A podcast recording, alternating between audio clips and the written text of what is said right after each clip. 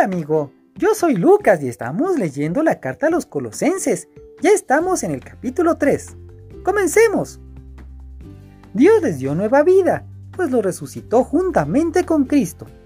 Por eso, dediquen toda su vida a hacer lo que a Dios le agrada. Piensen en las cosas del cielo, donde Cristo gobierna a la derecha de Dios. No piensen en las cosas de este mundo, pues ustedes ya han muerto para el mundo. Y ahora, por medio de Cristo, Dios les ha dado la vida verdadera. Cuando Cristo venga, también ustedes estarán con Él y compartirán su gloriosa presencia. Por eso, den muerte a todos sus malos deseos. No tengan relaciones sexuales prohibidas. No sean indecentes. Dominen sus malos deseos y no busquen amontonar dinero, pues es lo mismo que adorar a dioses falsos. Todo esto hace que Dios se enoje con los desobedientes. Ustedes mismos se comportaban así antes de conocer a Cristo, pero ahora tienen que dejar también todo eso.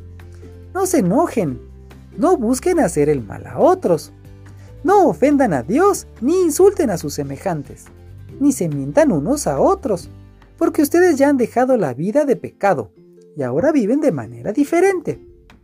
En realidad, ustedes son personas nuevas que cada vez se parecen más y más a Dios, su Creador, y que cada vez lo conocen mejor. Por eso, ya no importa si alguien es judío o no lo es, o si está circuncidado o no lo está. Tampoco tiene importancia si pertenecen a un pueblo muy desarrollado o poco desarrollado, o si es esclavo o libre. Lo que importa es que Cristo lo es todo y está en todos. Dios los ama mucho a ustedes y los ha elegido para que formen parte de su pueblo. Por eso, vivan como se espera de ustedes. Amen a los demás. Sean buenos, humildes, amables y pacientes. Sean tolerantes los unos con los otros. Y si alguien tiene alguna queja contra otro, perdónense, así como el Señor los ha perdonado a ustedes. Y sobre todo, ámense unos a otros, porque el amor es el mejor lazo de unión. Ustedes fueron llamados a formar un solo cuerpo, el cuerpo de Cristo. Dejen que la paz de Cristo gobierne sus corazones y sean agradecidos. No se olviden nunca de las maravillosas enseñanzas de Cristo. Y cuando se enseñen unos a otros, o se corrijan, háganlo de manera inteligente.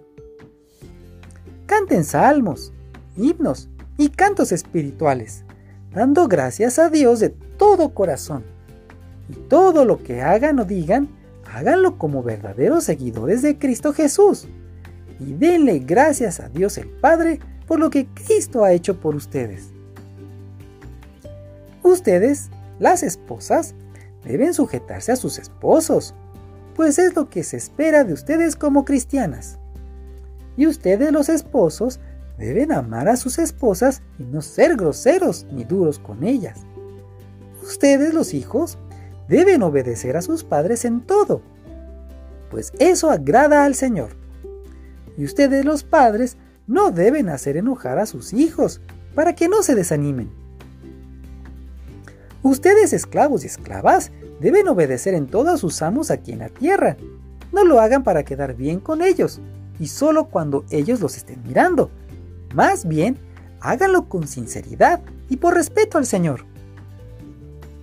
Todo lo que hagan, háganlo de buena gana, como si estuvieran sirviendo al Señor Jesucristo y no a la gente.